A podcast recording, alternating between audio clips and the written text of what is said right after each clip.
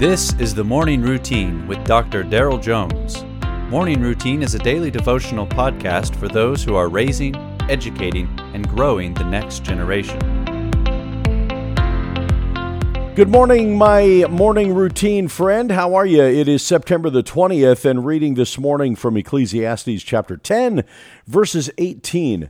Through sloth, the roof sinks in, and through indolence, the house leaks. This simple proverb from Ecclesiastes pictures the deterioration of a house from lazy neglect. The roof is sinking in because no one fixes it.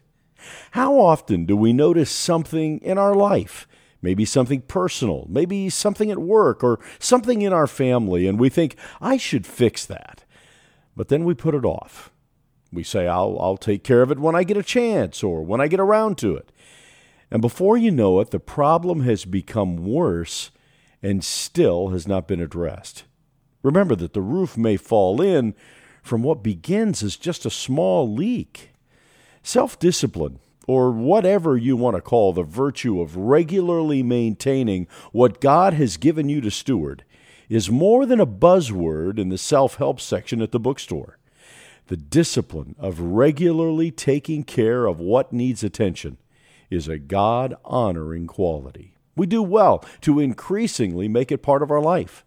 Now, which area of your life has God been drawing your attention to, to fix, to take care of?